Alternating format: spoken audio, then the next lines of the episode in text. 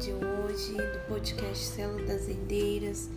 E o tema é que seja feita a vontade de Deus na minha, na sua vida, nas nossas vidas. Mas o que é entender a vontade de Deus nem sempre é fácil. Não é fácil.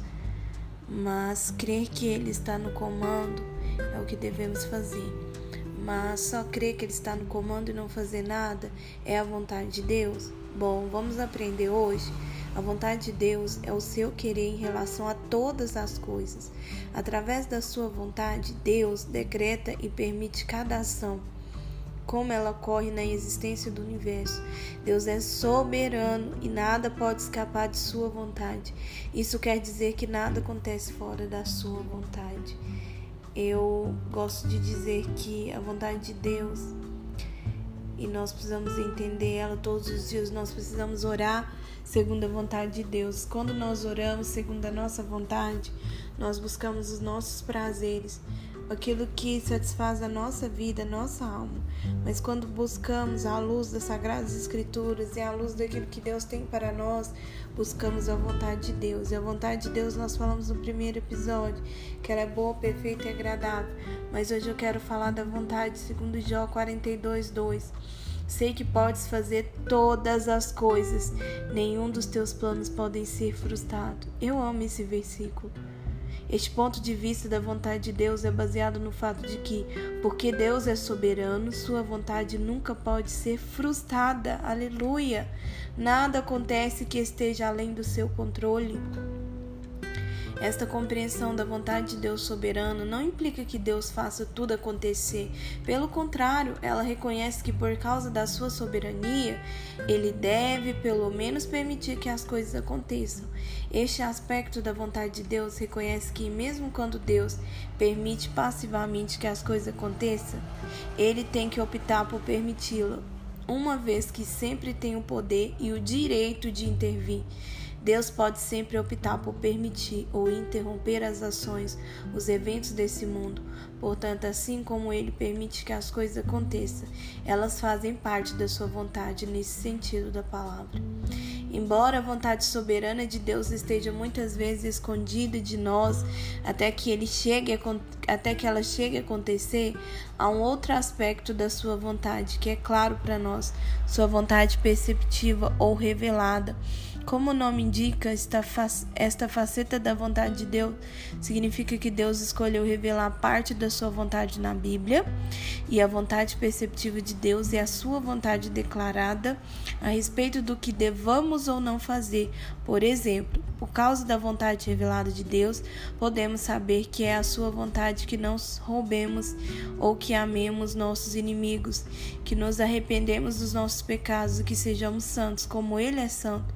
Essa expressão da vontade de Deus é revelada tanto em Sua palavra quanto na sua consciência, através do qual Deus escreveu Sua lei moral nos corações de todos os homens.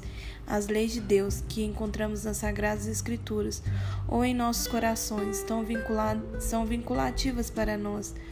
Teremos que prestar contas em o que obedecemos e o que nós não obedecemos.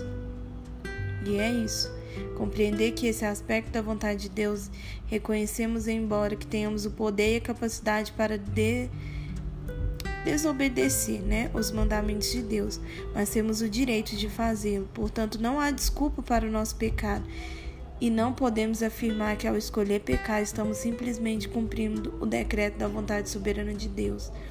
Judas estava cumprindo a vontade soberana de Deus ao trair Cristo assim como está escrito em Romanos, o, crucifi o crucificaram estavam. Isso não justifica os seus pecados. Eles não eram menos perversos e traiçoeiros.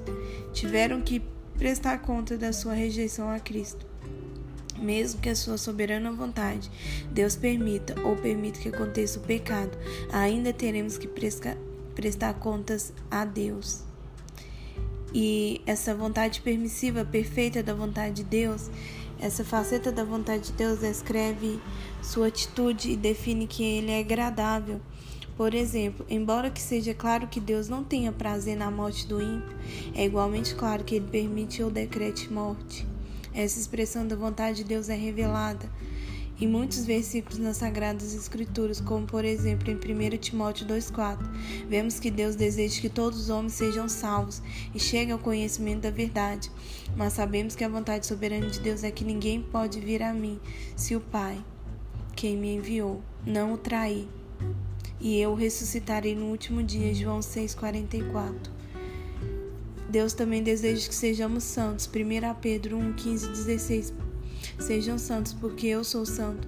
Então a vontade revelada de Cristo, ela é resumida nisso. Ela é presumida em muita coisa. Ela é uma vontade secreta, oculta e descritiva. Embora devamos buscar ser guiados pelo Espírito Santo, nunca devemos esquecer que o Espírito Santo está principalmente nos guiando na justiça e não nos deixa, e nos deixando conforme a imagem de Cristo, para que a nossa vida glorifique a Deus. Deus nos chama a viver nossas vidas de toda a palavra que procede da sua boca. Viver de acordo com a vontade revelada deve ser o principal objetivo do propósito da nossa vida, como Romanos 12, 1 e 2 resume bem isso: que ofereçamos sacrifício vivo, santo, agradável a Deus, que é o nosso culto racional e não amoldeis esse padrão, não conformar com o mundo, mas renovar nossa mente para que experimentemos a boa, agradável e perfeita vontade de Deus. Para conhecermos a vontade de Deus, devemos aprofundar nas Escrituras. Eu sempre falo que a leitura, ela dignifica o homem, que ela faz com que o homem seja liberto. Então, leia a palavra, ore, busque o Espírito Santo para que Ele transforme e renove as nossas mentes, de modo que o resultado seja bom, perfeito e agradável. Que Deus te abençoe. E volte para mais, para mais um podcast toda quarta-feira e toda sexta-feira aqui no podcast Célula, podcast Célula das Herdeiras.